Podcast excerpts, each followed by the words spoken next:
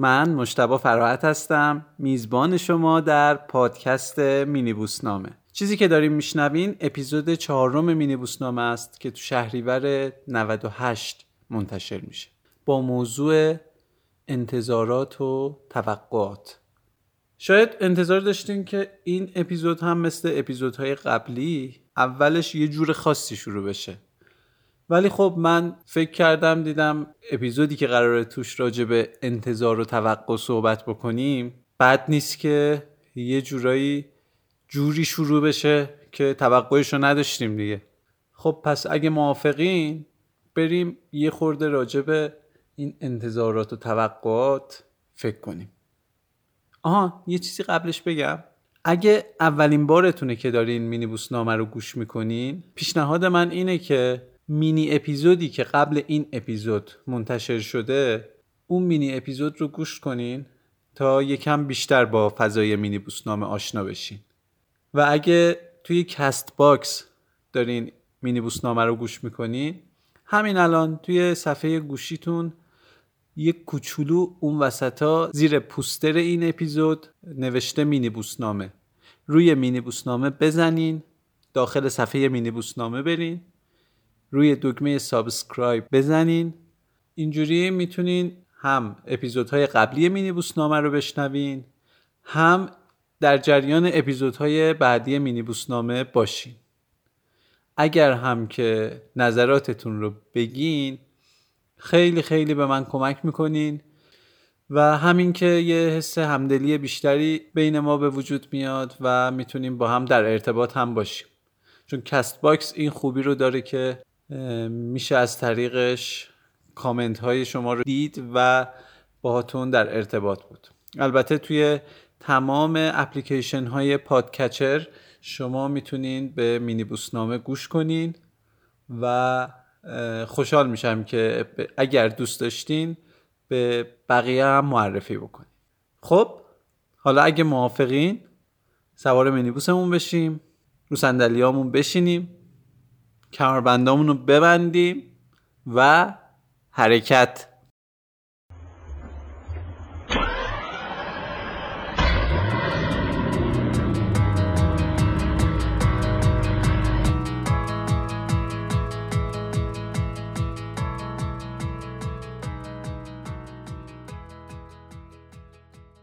مینی بوسایی که ما ازشون حرف میزنیم مدل صندلیاشون اینجوری بود که سمت چپ صندلیای جفتی بودن، سمت راست صندلیای تکی.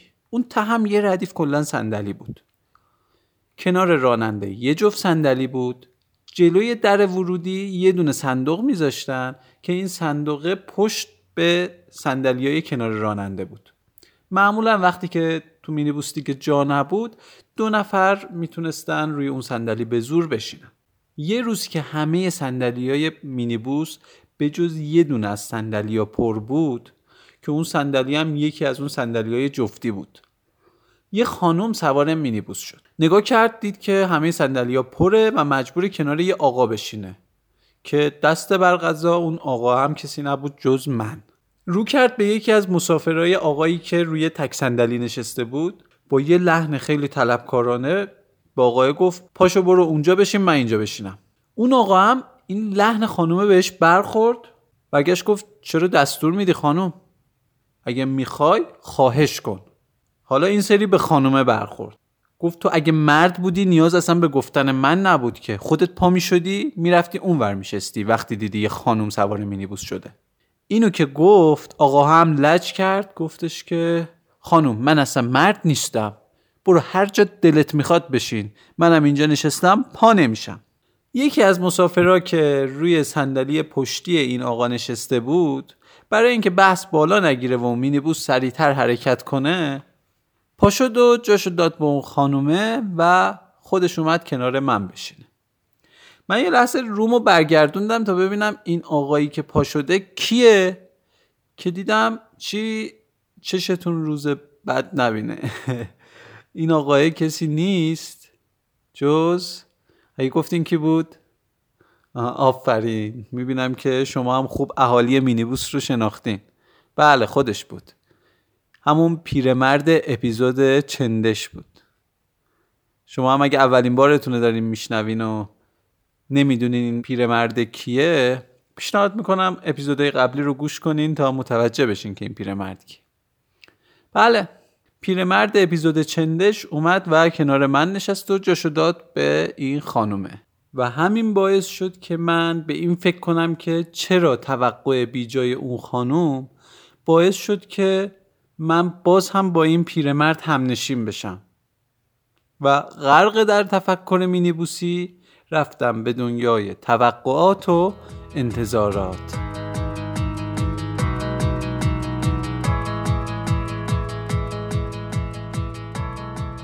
خب انتظار اصلا چیه؟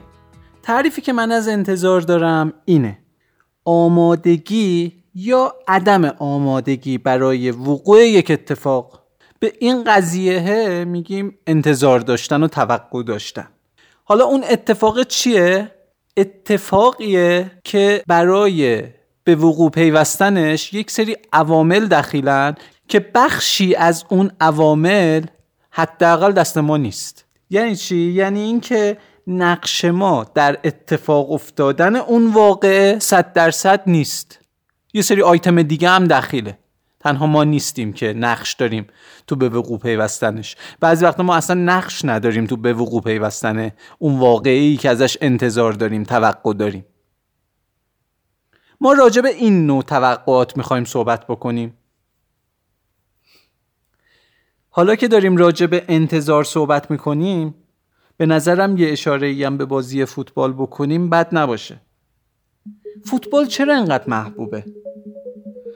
یکی از موارد محبوبیتش به نظر من اینه که مهندسی و فلسفه این بازی یه شکلیه که تا حد خیلی زیادی این بازی رو خارج از پیش بینی میکنه. یعنی چی؟ یعنی مثلا ممکنه ایران اشک آرژانتین و اشک پرتغال رو در بیاره، چطور که در آورد، و همین باعث شده که این بازی پر از فلسفه بشه. و کلاً یه بخش عمده‌ای از جذابیت این بازی به اینه که ما توش همیشه منتظریم که یه حرکت غیر منتظره اتفاق بیفته. یه جور پارادوکس دیگه. بحث فوتبال شد، به نظرم خالی از لطف نباشه که یه یادی هم بکنیم از پادکست وزین فوتبال لب و یه تشکر هم بکنیم از برو بچه‌های فوتبال لب که اینقدر قشنگ فلسفه فوتبال رو به خورد ما میدن. و حالا خارج از تکنیک و تاکتیک و کارشناسی بازی‌ها، از این مسائل گسترده و آموزنده این دنیای جذاب هم چیزی کم نمیذارن. اخیراً توی یکی از اپیزودها به نجات پرستی توی دنیای فوتبال پرداخته بودن که خیلی آموزنده بود. دم همه بچه‌های فوتبال لب گرم. حالا لینکش هم میذارم تو توضیحات. هر کی تا حالا نشنیده میتونه بره از اونجا بشنوه و حالشو ببره.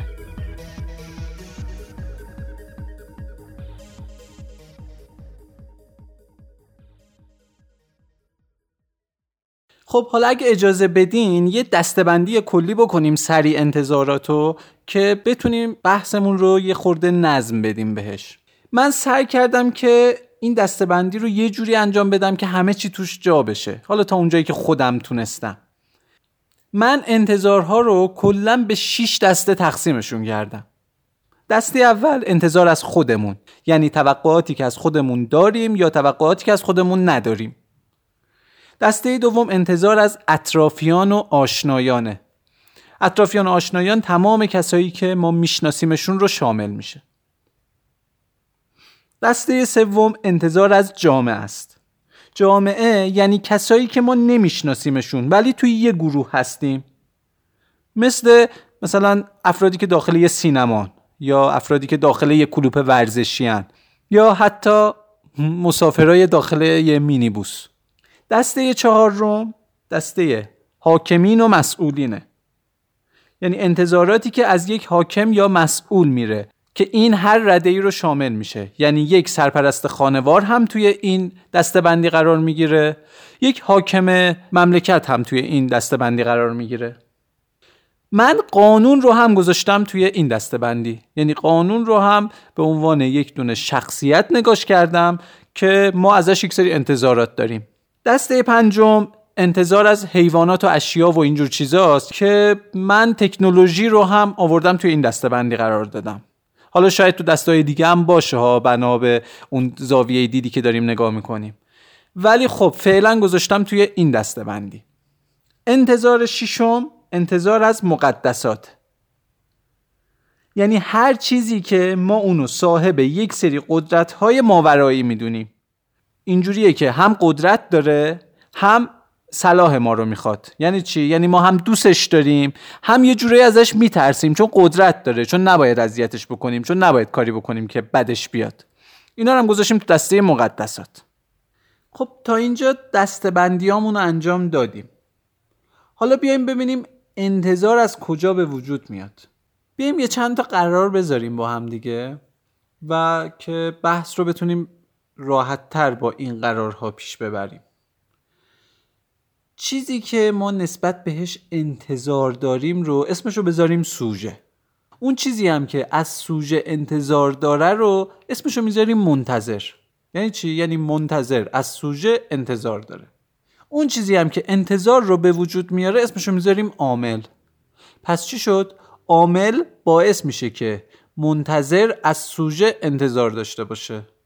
توی یه حالت خود سوژه عامل سوژه شدنشه.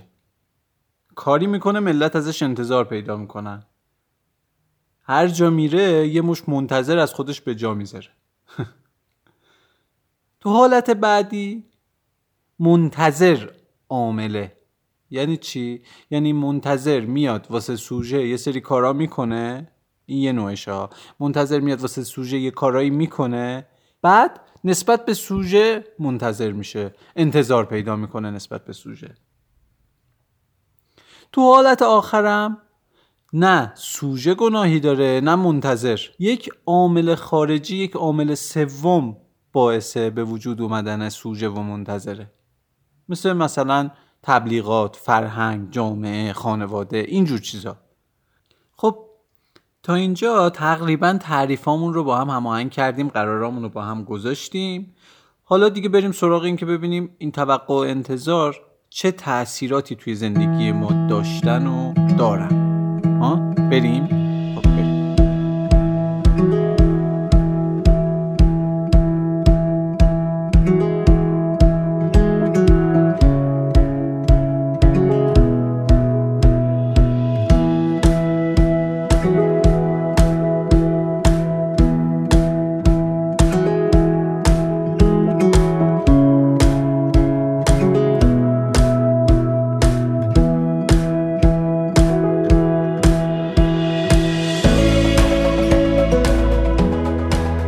بحث توقع از خودمون باید به نظر من خیلی حواسمون جمع باشه. توقع خیلی بالا داشتن و توقع خیلی پایین داشتن از خودمون میتونه مسیر زندگی ما رو قشنگ عوض کنه. گفتیم که توقع در 3 حالت به وجود میاد دیگه. یه حالتش این بودش که سوژه خودش عامل سوژه شدنشه. حالا توی توقع از خودمون هم خیلی وقتا عامل پیدا شدن این توقع از خودمون خودمونیم. یعنی خودمون باعث میشیم که توقع خودمون از خودمون میره بالا یا میاد پایین. در مورد توقع از خود اجازه بدین که من یه خاطره‌ای تعریف بکنم از کنکور خودم. زمانی که من پشت کنکور بودم یه سری آزمون‌های آزمایشی بود که شرکت می‌کردیم و این آزمون‌ها تقریبا حال و هواشون شبیه حال و هوای کنکور بود و هر 2 هفته یه بار برگزار می شد. طبق رتبه‌ای که توی این آزمون ها می آوردم من یه تخمینی از رتبه‌ای که تو کنکور سراسری قرار بود کسب بکنم زده بودم و یه توقعی نسبت به خودم پیدا کرده بودم. ولی خب این توقع تا حد زیادی توقع بیجایی بود. چرا؟ چون فرض کنیم که اصلا من تمام نکات رو درست انجام دادم، اصلا سطحم هم خیلی بالاست، خیلی خوب خوندم کتابا رو، ولی خب آخرش چی؟ مگه من میدونم چند نفر از من بهترن؟ مگه همه دانش آموزایی که تو ایران بودن که قرار بود کنکور بدن همشون توی این آزمون‌ها شرکت کرده بودن؟ یا نه اصلا مگه من میدونستم روز کنکور قراره چه اتفاقهایی بیفته، چه اتفاقهایی دست به دست هم بده و گند بزنه به روز کنکور من؟ و همین اتفاق هم افتاد.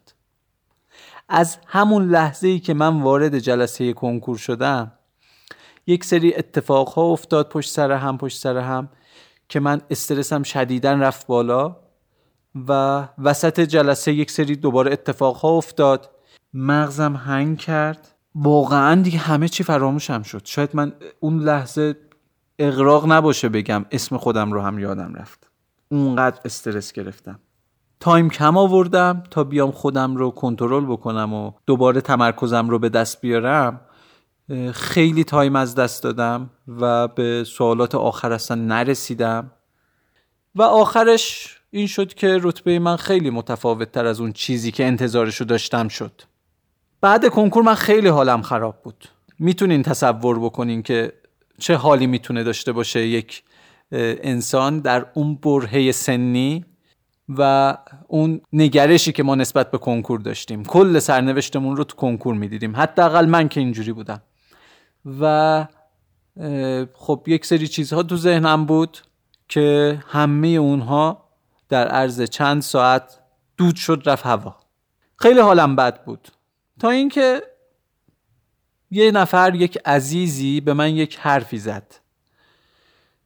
گفت مشتبه تو هر کاری که میتونستی بکنی کردی، بقیهش دیگه به تو ربطی نداره که. همین یه جمله کافی بود که حال من از این رو به اون رو بشه. خب راست میگه دیگه، درسته که کنکور به سرنوشت من گره خورده بود، درسته که من حق دارم غصه بخورم که اون چیزی که میخواستم نشده، ولی دیگه حق ندارم باقی زندگیرم خراب بکنم به خاطر یک اتفاقی که تقصیر من نبوده. من کارم رو درست انجام دادم. یک سری اتفاقاتی که خارج از کنترل من بوده باعث این اتفاق شده. این که میگم عامل سوم میتونه روی انتظار تاثیرگذار باشه اینه. این شخص در یک جای درست اومد و با یک جمله سطح توقع و انتظار من رو برگردون به حد نرمالش. دمش کرد. و البته اینم بگم بعد اینکه نتایج انتخاب رشته کنکور سراسری اعلام شد، من با اون رتبه تونستم رشته‌ای و دانشگاهی قبول بشم که اون رو هم توقعش رو دیگه نداشتم. و همون قدری که جلسه کنکور واسم ضد حال شد، همون قدر اعلام نتایج انتخاب رشته واسه من حال داد. درسته حالا اون رشته هایی که میخواستم، اون دانشگاه هایی که میخواستم برم نتونستم برم، ولی خب الان که سر زنجیر زندگی رو میگیرم و حلقه به حلقه به عقب برمیگردم، میبینم که چقدر راضیم.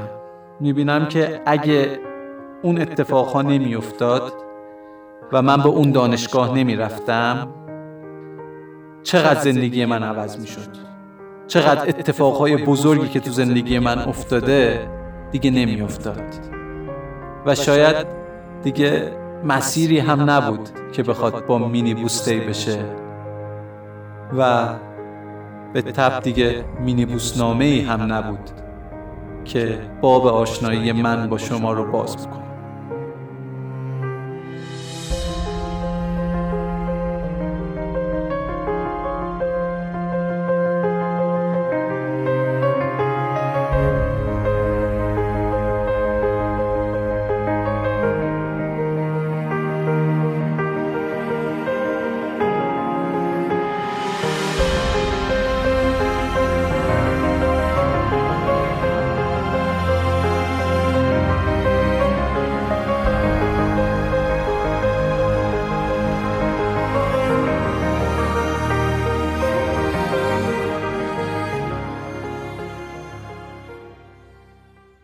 خب دسته بعدی انتظارات، انتظار از اطرافیان. انتظار از اطرافیان یه جوریه که همیشه طلبکاران است. یعنی جوری که ما انتظار داریم اطرافیان ما باید همیشه هزینه این که اطرافیان و آشنایان ما هستن رو بدن. حالا انگار مثلا ما چه توفه‌ای هستیم. انتظار داریم فلانی چون قوم و خویش ماست پس حتما باید به درد ما بخوره و کمکمون کنه. خب درسته کمک کردن کار خوبیه، ولی ما که جای اون شخص نیستیم ببینیم شرایطش چیه. که اصلا یه چیزی بگم و خودمو خلاص کنم. مجتبی جان، خودتو گول نزن. اگه به کسی کمک میکنی و انتظار داری اون شخصم جبران بکنه، همون بهتر که کمک نکنی. من اصلا کمک میکنم خیلی وقتا، میدونین چرا؟ چون عقده دارم، عقده‌ایم. چون کمبود حس مفید بودن دارم. اینجوری عقده گشایی میکنم. این کمبودم رو برطرف میکنم. تعارف چرا؟ من خیلی وقتا به زور به آدم‌ها کمک میکنم. آدم‌ها رو به زور از خیابون رد میکنم. بعدش چیکار میکنم؟ بعدش زل میزنم تو چشای یارو تا تمنا و تشکر رو تو عمق اون چشاش ببینم. من خیلی وقتا کمک میکنم به کی؟ به کسی که جایگاهش از من بالاتره. کمک میکنم که باز چی بشه؟ بازم عقده هام خالی بشه، که دو تا جا برم پوز بدم بگم هیچی بابا، فلانی از من کمک خواست، منم به خاطر خدا بهش کمک کردم.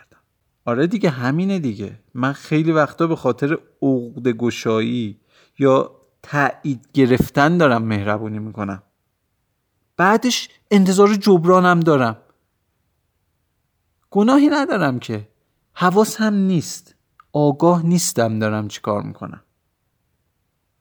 باید بشینم یه دو تا چهار تا بکنم، یه تفکر مینی بوسی بکنم، ببینم این کمک کردنای من قضیهش چیه. گرفتین که چی شد؟ آره، همون قضیه رو میگم. چند روز پیش یکی از شنونده های عزیزم یه پیامی داده بود که خیلی خیلی خوشحال کننده بود. بابت مینی بوسنامه تشکر کرده بودن. بعدش گفته بودن که یه چند روزیه که به خاطر یه عمل جراحی، اگر اشتباه نکنم، تو خونه بستری بوده و نمیتونسته بره بیرون. میگفت همش منتظر بوده که دوستاش یا حالا اطرافیانش بیان بهش سر بزنن، پیشو بگیرن، حالی ازش بپرسن، ولی خب هیچکی نیومده. میگفت اولش خیلی ناراحت بودم که چرا نمیان عیادت من، ولی بعد با تفکر مینی بوسی آشنا شده و میگفتن که بعد اینکه با تفکر مینی بوسی آشنا شدم، نشستم با خودم فکر کردم و به این نتیجه رسیدم که خب من اطرافیانمو دارم، عزیزامو دارم، خانواده‌مو دارم که دارن بهم میرسن، بهم توجه میکنن. خب پس چه نیازی هستش که اصلا از اونو توقع داشته باشم؟ نمیان که نیان، چرا من باید ناراحت بشم؟ من این کامنت رو دیدم خیلی خوشحال شدم که اولا مینی بوسنامه حداقل تونسته یک تأثیر مثبتی داشته باشه و کسی رو به فکر واداره. ولی خب یک توضیحی میخواستم راجع به این بدم که دیدم بد نیستش که این اصلا تو این اپیزود مطرح بکنم. چیزی که ما داریم تلاش میکنیم تو مینی بوسنامه اینه که یک جوری تفکر بکنیم که اون نقطه زائد، اون نقطه اذیت کننده از ریشه حل بشه، یعنی پی به ریشش ببریم.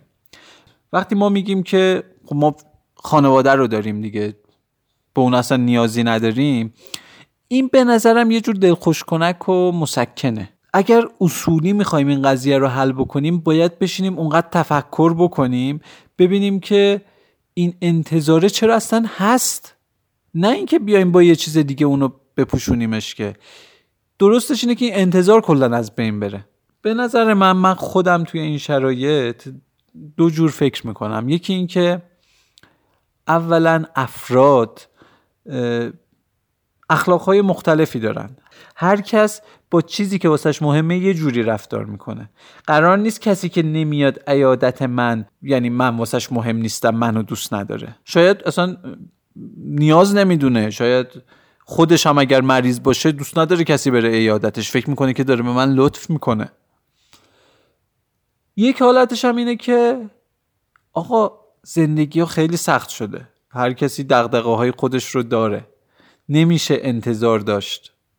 و در حالت کلی آقا ما نمیدونیم داره چی میگذره که اونور، پس الکی داریم خودمون اذیت میکنیم. ما خبر نداریم تو دل اون شخص داره چی میگذره، تو فکرش چی میگذره و شرایطش چیه.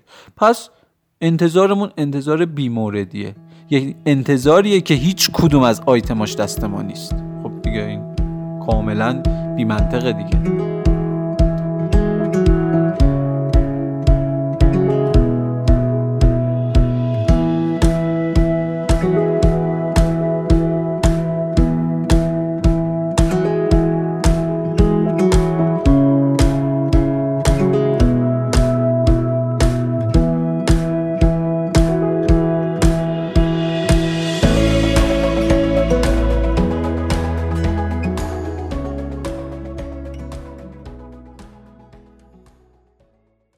خب رسیدیم به دسته‌بندی جامعه.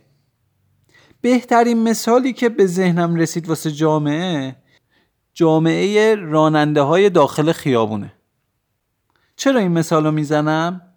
چون بیشترین اعصاب خوردی های من تو زندگیم پشت رول بوده.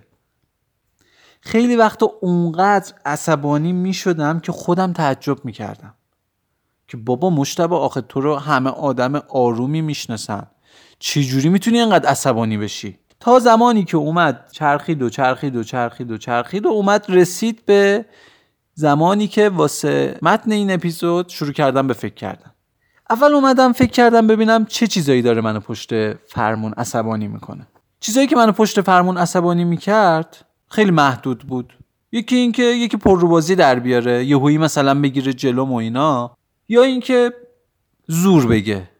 یعنی مثلا میبینی راه بسته است، از پشت هی داره بوق میزنه. خب من کجا برم؟ راه بسته است. حالا قبل اینکه بحث رو شروع بکنیم تو پرانتز یه چیزی بگم. من اینجا نمیخوام راجع به عصبانیت صحبت بکنم یعنی خیلی ممنونم از کسایی که به من پیشنهاد موضوع میدن واسه صحبت کردن و چند نفری هم پیشنهاد دادن راجع به عصبانیت صحبت بکنم، ولی اینجا اصلا جایی نیستش که بشه راجع به عصبانیت صحبت کرد، چون به نظرم عصبانیت خیلی چیز پیچیده‌ایه و ریشه تو خیلی چیزا داره، مثلا ژنتیک یا مثلا ریشه‌های عصبی، جسمی، هر چیزی میتونه باشه و خیلی گسترده تر از اینه که بشه با حرف زدن و فکر کردن این رو حلش کرد. آره اگر مثلا کسی کلن آدم آرومیه فقط تو بعضی شرایط عصبانی میشه رفت فکر کرد ببینیم که اون ریشه چی داره که باعث عصبانیت میشه، همون کاری که من در مورد رانندگی کردم و الان توضیح میدم. ولی اینکه نه، یکی کلن عصبانیه و این عصبانیت زندگیشو مختل کرده، زندگی خودش و اطرافیانش رو مختل کرده، این شخص باید مراجعه کنه به دکتر دیگه، با حرف زدن و فکر کردن که حل نمیشه که. پس دیگه انتظار نداشته باشیم که با یک مینی بوسنامه بخوایم یه همچین چیزایی رو حل بکنیم. حالا دلیل این که اینجا من از عصبانیت هنگام رانندگیم گفتم این بود که چون من اصولا آدم عصبانی نیستم و یه نکته دیگه هم داشت، این که من متوجه شدم که آقا وقتی یه راننده‌ای پرروبازی هم در میاره یا مثلا یهویی میگیره جلوم بعد به نشان عذرخواهی دستشو بلند میکنه، انگار آبی که رو آتیشه. یعنی سریع من آروم میشم، لبخند میزنم و عصبانیتم کاملا فروکش میکنه. حس مثبتم بهم دست میده اصلا. یعنی اگر یک حالت خنثایی داشته باشم اون لحظه، این شخص بگیره جلوم، عصبانیم بکنه، عذرخواهی بکنه ازم، من حسم مثبت میشه. یعنی از اون خنثا بودنه در میام. حالا که فکر میکنم اینم عجب آدم عقده‌ای هستم. خب منتظری بیاد بهت بگه ببخشید چقدر من عقده‌ایم. ولی نه، جدی واسم جالب بود این قضیه دیگه. تازه فهمیدم که بابا اگه من این مغزه رو، ورودیاشو یه خورده انگولک کنم میتونم عصبانیتم رو کنترل کنم. یعنی کافیه که من بفهمم طرف شرمنده است دیگه، یا طرف مثلا عذرش موجهه، اینو بفهمم دیگه فشاری روم نیست. واسه همین نشستم فکر کردم تا اینکه یه خاطره یادم افتاد. این خاطره رو میگم، شاید کسایی که این مشکل رو دارن با شنیدن این خاطره اونا هم بتونن مشکلشون رو حل بکنن و موقع رانندگی اذیت نشن. چند سال پیش شب بود، من سوار یه سواری شدم که داشت مسافرکشی میکرد. این شخص به معنای واقعی کلمه افتضاح رانندگی میکرد. خیلی خطرناک. هر کسی هم تو خیابون بهش اعتراض میکرد، یارو با گستاخی تمام برمیگشت بهش یه چیزی میگفت و راشو میگرفت میرفت. یعنی دقیقا همون چیزی که منو پشت فرمون عصبانی میکنه. کرایه مسیری که من داشتم باش میرفتم 500 تومن. من یه 500 دادم بهش و منتظر بودم که سریع به مقصد برسم و از شرش راحت شم. این یارو 500 رو از من گرفت، بعد یه چند تا پول جور کرد و جمع کرد رو هم و یه دسته پول کرد داد دست من. پولا رو نگاه کردم دیدم 13,500 تومن به من پول داده. بهش گفتم اینا چیه دادی به من؟ گفتش که اشتباه دادم. گفتم 13,500 تومن به من پول دادی. برگشت یه نگاه کرد، گفت ای وای ببخشید من یه 10 تومانی رو جای 1000 دادم بهت، اونو بده عوضش کنم. یه دو تا 4 تا کردم، گفتم خب اگه 10 رو بدم 1000 بگیرم میشه 4500. گفتم خب اون موقع میشه 4500 که. گفت مگه تو 5 تومانی ندادی به من؟ گفتم نه برادر من بهت یه 500 دادم. بعد اینو که گفتم گفتش که ای وای ببخشید من فکر کردم 5 تومانی دادی به من. یعنی ببین این شخص چقدر داشت گیج میزد. بهش دیگه برگشتم گفتم که آقا تو با این حالت اصلا چرا مسافر کشی میکنی؟ تو بشینی تو خونه که بهتره، هم ضررش کمتره، همین که یک جماعتی رو تو خیابون آسی نمی کنی. اینو گفتم بیچاره ساکت شد، هیچی نگفت، رانندگیش هم بهتر شد. ولی خب من خیلی تعجب کردم که این شخص اینجوری ناراحت شد از حرف من و هیچ حرفی نزد و اینا. تا اینکه رسیدم به مقصد، موقع پیاده شدن رو کرد به هم گفتش که امروز خانومم فشارش افتاده، سرش گیج رفته، شیر خشک بچه ریخته کف آشپزخونه، خودش هم شیر نداره بده به بچه، عجله دارم که سریع پول شیر خشک رو جور کنم، شرمنده اگه بد رانندگی کردم و اذیت شدی.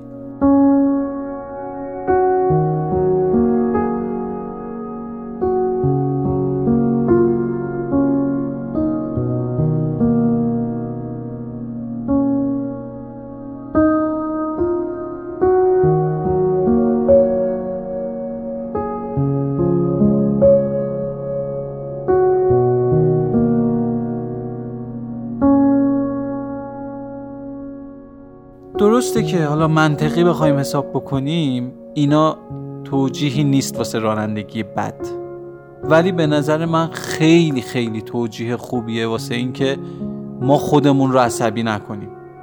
همین یه دونه خاطره باعث شد که الان هر کی بی احتیاطی میکنه، هر کی یهو میپیچه جلو، به جای اینکه عصبانی بشم فقط با خودم میگم ای کاش دلیل رانندگی بدش هر چی که هست لااقل اینجور مشکلات کمرشکن نباشه. بعدش دیگه عصبانی هم نمیشم. من تنها کاری که کردم این بود که با یادآوری یه دونه خاطره توقعم رو از یک جامعه کم کردم. ما اگه یه دیوونه به همون فوش بده ناراحت نمیشیم، چرا؟ چون ازش توقعی نداریم.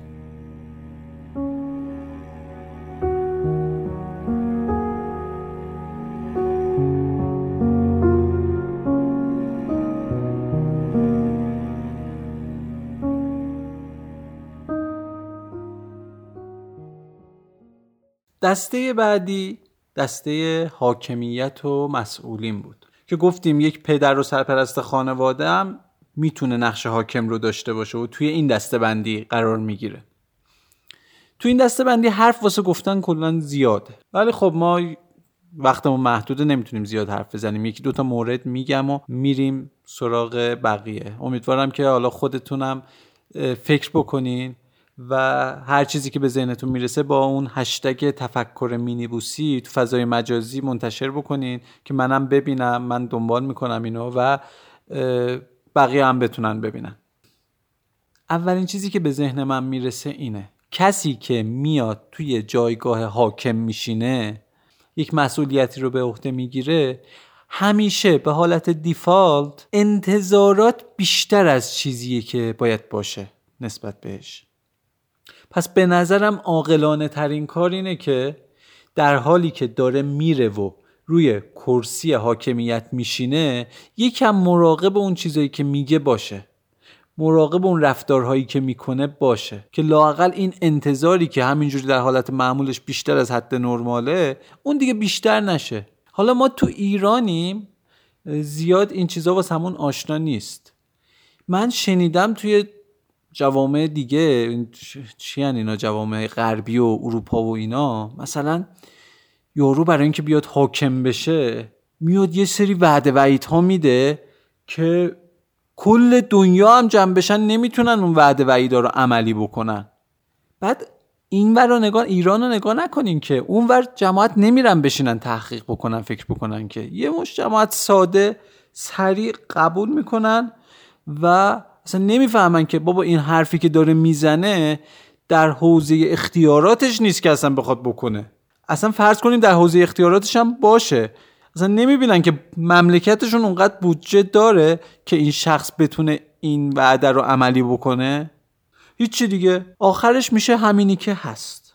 آخه من نمیفهمم چه لزومی داره مثلا یه جایی حاکمی بیاد به ملت قول بده که از این به بعد شما قرار نیست پول فلان چیز و فلان چیز رو بدین، تا الان میدادین بهتون ظلم میشده. این بیچاره ملت اونجا هم اصلا هیچ انتظاری نداشتن آگویا که این چیز رایگان باشه، ولی خب این شخص اومده گفته دیگه. بعد اینکه میاد و خرش از پل میگذره میبینم بابا رایگان کدومه. اینا چون اصلا بلد نیستن مثل قبلی هم کار بکنن، نمیتونن مدیریت بکنن، ملت باید دوبله سوبله هم بیان پول بدن. ما نشستیم تو ایران خبر نداریم از این چیزا که. تازه بعدن که ملت اعتراض کردن اینا مجبور شدن خودشون رو سانسور بکنن. یعنی چی؟ یعنی حرفای قبلی خودشون رو سانسور کردن، هر کی هم یادش بوده، هر کی هم اومده گفته گرفتن کردن تو گونی. خدا رو شکر ما اینور راحتیم. من حالا چرا راجع به اونور دارم حرف میزنم، دغدغه اونور رو دارم، چون میدونم تو مخاطبم کسایی هستن که متاسفانه تو ایران زندگی نمیکنن و این خوشی ها رو ندارن، رفتن اونور توی اروپا و آمریکا و این جوامعی که پیش پا افتاده و اینا. ولی اگه راستش رو بخواین از این چیزا گذشته، قضاوت کردن مسئولین حکومتی واقعا کار آسونی نیست.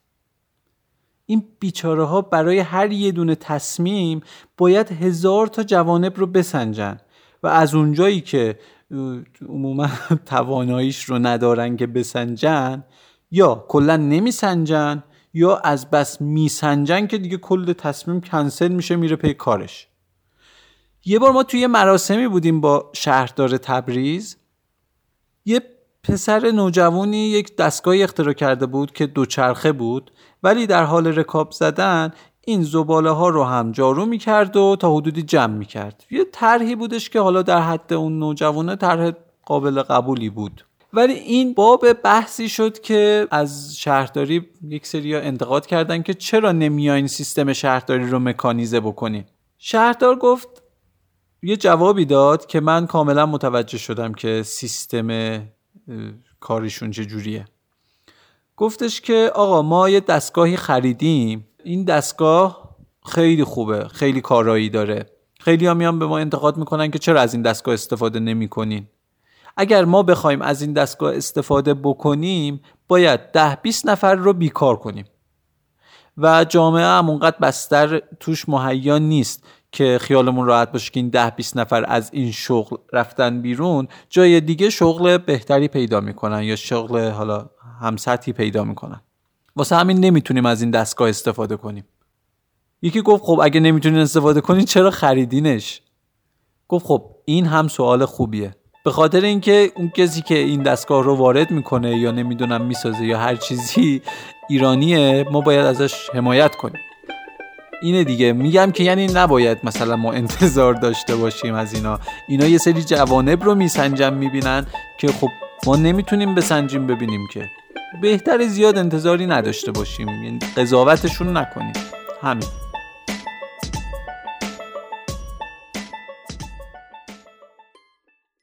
خب همونطور که توافق کردیم توی این دسته‌بندی قانون هم قرار داره. بدترین اتفاقی که توی این حوزه داره اتفاق میفته میدونین چیه؟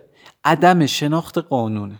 یعنی ما چون قانون رو نمیدونیم نه میتونیم از حقمون دفاع کنیم نه انتظارات درستی داریم نسبت به قانون. خیلی جاها با همین انتظارات غلط از قدرت قانون حقمون ضایع میشه. سال 88 توی دانشگاه، حالا اوضاع سال 88 همه یادشونه دیگه چجوری بود، حراست یه دیکتاتوری را انداخته بود که واقعا خیلی عجیب بود. بدون دلیل تلفن همراه هر کسی رو که دلش میخواست میگرفت و میگفت مثلا فردا بیا از دفتر حراست اینو تحویل بگیر، و باید میرفتی با 1000 جور سینجیم هم مواجه میشدی که مثلا با کیا در ارتباطی، چی کار میکنی فلان و از اینجور چرت و پرت. یا مثلا کیف هر کسی رو که دلش میخواست میتونست بگیره و تفتیش کنه. همون سال من یه سرچی کردم، یه تحقیق کردم و حوزه اختیارات و قدرت عمل قانونی حراست رو به صورت یک مجموعه در آوردم، پرینت کردم و تو دانشگاه پخش کردم. درسته که این کار یه سری عواقب داشت، یه خورده چیز شدم دیگه، مجبور شدم برم توبه کنم و اینا، ولی خیلی راضی بودم، یعنی هیچ وقت پشیمون نشدم از این کاری که کردم، چون در عرض 24 ساعت کلن رفتار حراست عوض شد و دیگه بچه هم به همین سادگی تن نمیدادن به هر چیزی که میگفت حراست. چی باعث شد که این اتفاق بیفته؟ هیچ. یه دونه شناخت ساده از قانون.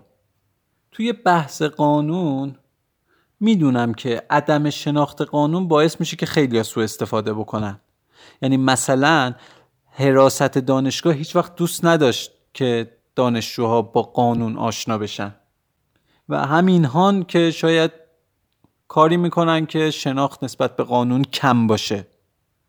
ولی توی عصر ارتباطات به نظرم دیگه نادانی ما تقصیر خود ماست، نه کس دیگه. در زمینه شناخت از قانون یه پادکستی اخیراً داره منتشر میشه به اسم پادکست حقوقی دفیله. حالا اینکه دفیله معنیش چیه و اینا میرین گوش میکنین متوجه میشین. این پادکست کار زرغام نرعی عزیزه. توی هر اپیزودش هم سعی میکنه که یک بخشهایی از قانون رو به ما بیاموزه. فکر نکنین که این پادکست پادکستیه که توش قراره حرفای قلمبه سلمبه قانونی زده بشه، نه اصلا اینجوری نیست.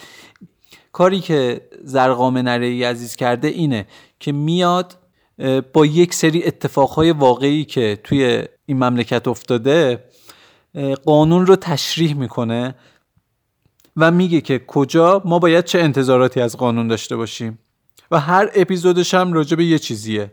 مثلا یک اپیزود راجع به اسید پاشی و دیه و اینجور چیزاست و تازه شروع شده، یعنی به نظرم از همین حالا شروع بکنین به گوش کردن. خیلی خوبه که اپیزود دنبالش برین و واقعا با شنیدن این میتونین یک چیز جامعی از قانونی که داره راجبش صحبت میکنه کسب بکنیم. و به نظر من توی پادکست های فارسی پادکست کاربردی زیاد هست، ولی کاربردی ترین پادکستی که من بین پادکست های فارسی دیدم پادکست دفیل است و خیلی تشکر میکنم که زرغام این پادکست رو ساخته. لینک پادکست رو میذارم تو توضیحات اپیزود که هر کی خواست بره دنبال بکنه و به نظرم خیلی کار مفیدیه که این پادکست رو گوش کنیم و به بقیه هم معرفیش بکنیم. خیلی کمک بزرگی میتونه بکنه به جامعه. دسته بعدی انتظارات، گفتیم انتظارات از حیوانات و اشیا و اینجور چیزا هست که گفتیم تکنولوژی رو هم بیاریم بذاریم توی این دسته بندی. راجع به این من نمیخوام زیاد حرف بزنم، فقط یه تجربه شخصی که این چند روز اخیر من دارم خودم ازش استفاده میکنم رو بگم. شاید به درد شما هم خورد یا شاید یه ذهنیتی توی شما به وجود آورد که شما هم تونستین استفاده مفیدتری بکنید. اونم این بود که من با خودم یه قراری گذاشتم که چند ثانیه قبل از این که میخوام از یک تکنولوژی استفاده بکنم ببینم چه انتظاراتی در این لحظه از اون تکنولوژی دارم. مثلا من دنبال یک کلمه ایم، میخوام یک راجع به یک چیزی سرچ کنم، دیگه نمیرم توییتر رو باز کنم، میرم تو گوگل سرچم رو میکنم، کارم رو انجام میدم، برمیگردم و اجازه نمیدم این هجوم اطلاعاتی که توی وب وجود داره بیاد و من رو از مسیرم منحرف بکنه. مثلا اگه من میخوام برم راجع به درخت تحقیق بکنم، بعد نیم ساعت نبینم که سر از کنسرت تتلو در آوردم. یا اگه میخوام برم توییتر، قبلش از خودم میپرسم که اونجا میخوام چی به دست بیارم، دنبال چی هستم، میرم دنبال همون چیز، نه خودم رو گول میزنم نه خیلی به خودم فشار میارم. یه وقتایی هم هست که انتظارم فقط اینه که سرگرم بشم، وقتم رو هدر بدم، هیچ چی هم به دست نیارم. این کار رو هم میکنم بدون عذاب وجدان. اتفاقا خیلی هم خوشحالم که آگاهانه این تصمیم رو گرفتم و حواسم هست. حالا این که واسه من جواب داده و خوب بوده، حس خوبی دارم، حس نمی کنم که لحظاتم داره هدر میره. اون لحظه هایی رو هم که دارم هدر میدم میگم آقا دوست داشتم دیگه، نیاز داشتم که این لحظه ها رو به هیچی فکر نکنم، سرگرم باشم الکی. شما هم میتونیم بگردیم ببینیم چه انتظاراتی دارین. اینکه بدونیم چه انتظاراتی داریم 100% چیز خوبیه، ولی اینکه حالا چه جوری باهاش رفتار بکنیم و چیکار بکنیم و به نظرم هر کی خودش یه فکری بکنه ببینه که چیکار کنه بهتره. خب دسته بعدی انتظاراتمون، انتظار از مقدسات. من اینجا نمیخوام قداست چیزی رو از بین ببرم، فقط میخوام ببینم ما چه انتظاراتی داریم از این چیزای مقدس. این چیزا اصلا منطقی هست یا نیست؟ فکر کنم هممون قبول داشته باشیم که در بالاترین درجه قداست خدا قرار گرفته. من در مورد خدا این فرض رو میگیرم که خدا قدرت لایزال و حاکم بی‌بدیل جهانه و فکر میکنم این فرض رو هر کسی که به خدا اعتقاد داشته باشه قبول داره. و یه فرض دیگه هم میکنیم که همه قبول دارن، همه اون کسایی که خدا رو قبول دارن باید این رو هم قبول داشته باشن که همه چیز در جهان در بهترین حالت و درستترین حالتی که میتونه باشه قرار گرفته، چون اگه اینجوری نباشه یعنی قدرت خدا میره زیر سوال. یعنی لب به کلام این که اگر از این بهتر میشد حتما خدا انجام میداد. اگه واقعا به این تعریف اعتقاد داریم پس دیگه انتظار از خدا معنی نداره. یعنی هرچی خدا سرمون میاره توش یه حکمتی هست و هرچی سرمون میاد خواست خداست، حقمونه. طلب رحم و مغفرت و اینجور چیزا کردنم بی‌معنیه، چون خب خودش بهتر میدونه دیگه. من اصولاً به کسی که توی این لول حرفی واسه گفتن ندارم. چرا؟ چون به نظرم کسی که واقعاً به این نگرش ایمان داره همیشه راضیه. شاید این رضایت مانع پیشرفتش بشه توی دنیا، ولی خب خودش راضیه و آرامش و اون حس خوب رضایت رو داره. حالا من میخوام بیام یه خورده پایین‌تر، یه طبقه پایین‌تر از خدا رو بررسی کنم که میشه چی؟ میشه مثلا پیامبر و ائمه و صحابه و اولیای الهی و فرشته و این مقربین که هستن دیگه. طبق روایات تاریخی از قدیم بت پرستی رواج داشت و الان هم هممون میدونیم که بعضی جاها هست. حالا بت چیه؟ بت یک وجود مقدسه که این قداستش رو از کجا گرفته؟ بت‌ها در اکثر جوامع نمادی از همین مقربین بودن که قبل اشاره کردیم بهشون. یعنی نمادی از چیزهایی بودن که اون افراد، اون اشخاص، اون چیزها واسه خدا عزیزن. مثلا خیلی مواقع میگفتن که فلان بت نماد مثلا دختر خداست یا نماد فلان فرشته است یا نماد فلان صحابه فلان پیامبره و الی آخر. توی خود قرآن آیه 19 سوره نجم رفتم در آوردم، گفته شده که آیا شما لات و عزی را دیدین یا مثلا اجدادتون دیدن که دارین میپرستینشون؟ پس معلومه که این بت‌ها یه نماد بودن، وگرنه خود بت که دیده میشده. حالا این نمادها به واسطه اینکه نماد یک موجود مقدس و مقرب درگاه الهی بودن خودشون هم تبدیل شده بودن به یه موجود مقدس. حالا کاری که این بت پرستا می‌کردن چی بود؟ گریه و زاری و طلب بخشش و از همه مهمتر طلب شفاعت. طلب شفاعت از کی؟ از این بت‌ها که این بت‌ها صدای این بنده های خدا رو بردارن ببرن به خدا برسونن. پس چی شد؟ این بت پرستا هم به خدا اعتقاد داشتن اکثرا. همونطور که شنیدیم دیگه کفار اومدن عهدنامه بستن بر علیه مسلمونا و مسلمونا رو تحریم کردن. توی اون عهدنامه کلمه الله نوشته شده بود و موریانه اومد همه عهدنامه رو خورد و اون کلمه الله باقی موند.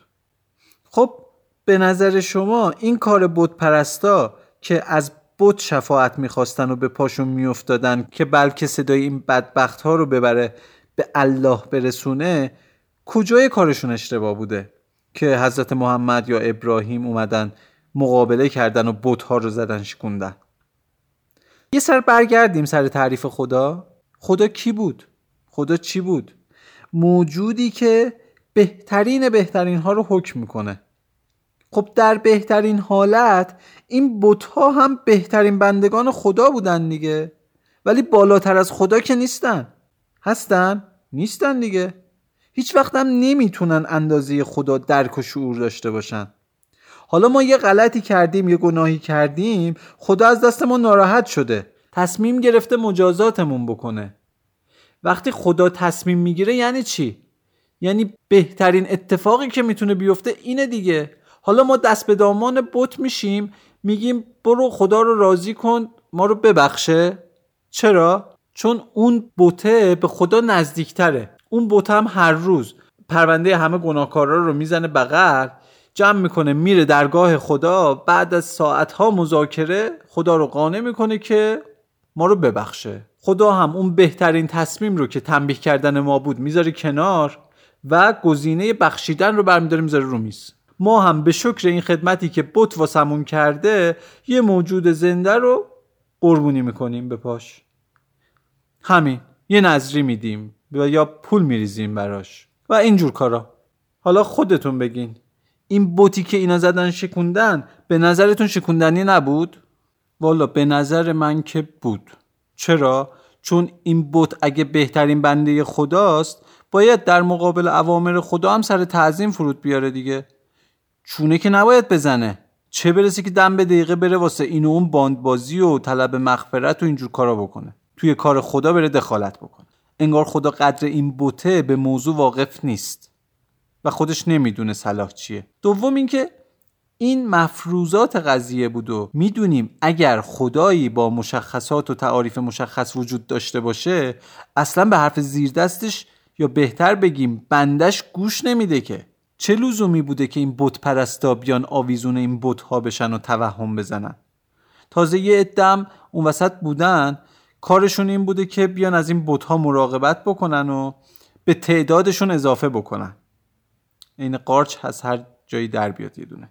و چه شغلی میتونه پردرآمدتر از این باشه که وظیفت مراقبت از موجوداتی که فقط از سر توهم و البته تبلیغات عمیق و عوام‌فریبی تبدیل شده بودن به مقدساتی که سعادت دنیا و آخرت بت‌پرستا رو تضمین میکردن.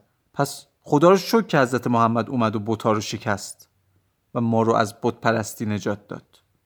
به نظر من بهترین توقعی که میشه از بندگان خوب خدا داشت اینه که ببینیم عقایدشون چی بوده و تحقیق کنیم، در صورت فهم ازشون ایده بگیریم، الگو برداری کنیم، نه این که توقع گرفتن تصمیمات خدایی از بنده خدا داشته باشیم که و بپرستیمش. این خودش پرستیدنه. حالا بازم هر کی واسه خودش هر جور دوست داره فکر کنه دیگه، این نظر شخصی منه. خب بحث امروز ما تقریبا اینجا تموم شد. راستش به نظر من همون قدری که توقع بیجا داشتن ضرر داره، هیچ توقعی نداشتن هم ضرر داره، شاید هم بیشتر. به نظرم من باید تو هر شرایطی آگاه باشم که چه انتظاری دارم و چقدر از این انتظار دست منه، روی اون عوامل تمرکز کنم. شاید خیلی وقتا اون انتظاری که دارم محقق نشه، ولی اگه آگاهانه به سمتش برم و اون عواملی رو که دست منه روشون بیشتر تمرکز بکنم، بالاخره یه جایی اون لبخند رضایته میاد رو لبم میشینه. ولی اگه هیچ انتظاری نداشته باشم، خب زندگیم خیلی بی هدف میشه و خیلی پوچ سپری میشه. یه ضرب المثلی هست که میگه به مرگ بگیر که به تب راضی بشه.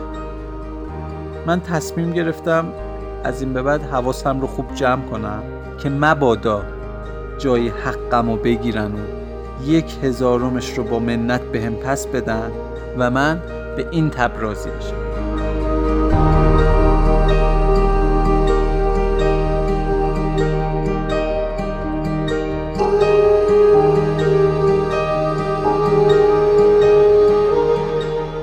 راستی تا یادم نرفته اینم بگم، اون پیر مرده که بود اول اپیزود اومد نشست پیشم، این دفعه اصلا نخوابیدا تا خود مقصد فقط حرف زد و محتویات دهنش رو که تو اون اپیزود چندش بهتون گفتم به همراه یک بک‌گراند معطری از بوی سیر و پیاز و اینا اسپری کرد رو صورت.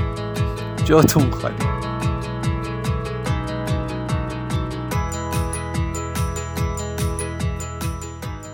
خب خیلی ازتون ممنونم که به این اپیزودم گوش کردین و خیلی ممنونم از کسایی که بهم کامنت میدن. من معمولا سعی میکنم به کامنت‌ها جواب بدم و باهاتون در ارتباط باشم. فقط یه خواهشی که ازتون دارم اینه که اگه مینی بوسنامه تونسته نقش خیلی خیلی کوچیکی هم تو زندگیتون تو نگرشتون داشته باشه و باعث شده که یکم بیشتر به دنیای اطراف و خودتون دقیق بشین، خب پس به بقیه هم معرفی کنین. هر چقدر تعداد افرادی که مثلا مثالی که تو رانندگی زدیم این رو رعایت بکنن بیشتر بشه، خب جامعه‌مون بهتر میشه دیگه. و هدف ما هم چیزی جز این نیست. هشتگ تفکر مینی بوسی رو فراموش نکنین. من این هشتگ رو دنبال میکنم. میتونیم با هم در ارتباط باشیم. صفحه توییتر، اینستاگرام و کانال تلگرام مینی بوسنامه رو دنبال کنید. اینستاگرام و تلگرام رو تازه راه انداختم و حالا یه خاطر اون مشغله هایی که داشتم یکم کمتر تونستم بهش برسم، ولی خب از این به بعد سعی میکنم مطالب بیشتری رو اونجا بذارم، مخصوصا این هشتگ هایی که شما لطف میکنین و تو فضای مجازی میذارین. هر جا هر بحثی باشه، هر چیزی باشه، سعی میکنم که اون هشتگ و اون تفکر رو توی کانال تلگرام و اینستاگرام منتشر کنم. هر جایی که هستین فقط کافیه که به انگلیسی بدون فاصله بنویسین مینی بوسنامه، آخرش رو با اچ تموم کنین، با ای تموم نشه، با اچ تموم بشه. من منتظر نظرات گرم و سازندتون هستم.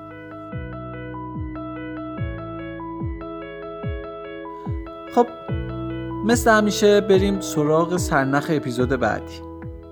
اپیزود بعدی میخوایم سفر کنیم به یه دنیای عجیب که خیلی وقتا مرز بین رفتارها و ارتباطهای ماست و این مرز چیزی نیست جز مرز حیا. حیا چیه؟ بی حیایی و حیا با چه مرزی دارن از هم جدا میشن؟ تا اپیزود بعدی شما هم به این موضوع فکر کنید. طبق معمول به کتاب‌ها نیازی نداریم، به دانش و تخصص بیشتر نیازی نداریم. دنبال یه جوابیم که با دانسته‌های امروزمون بتونه ما رو قانع و آروم بکنه. منتظر نظراتتون هستم. من مجتبی فراحت، یک دیوانه با تفکر مینی بوسی، یک جهان صلح براتون آرزو میکنم. به امید دیدار.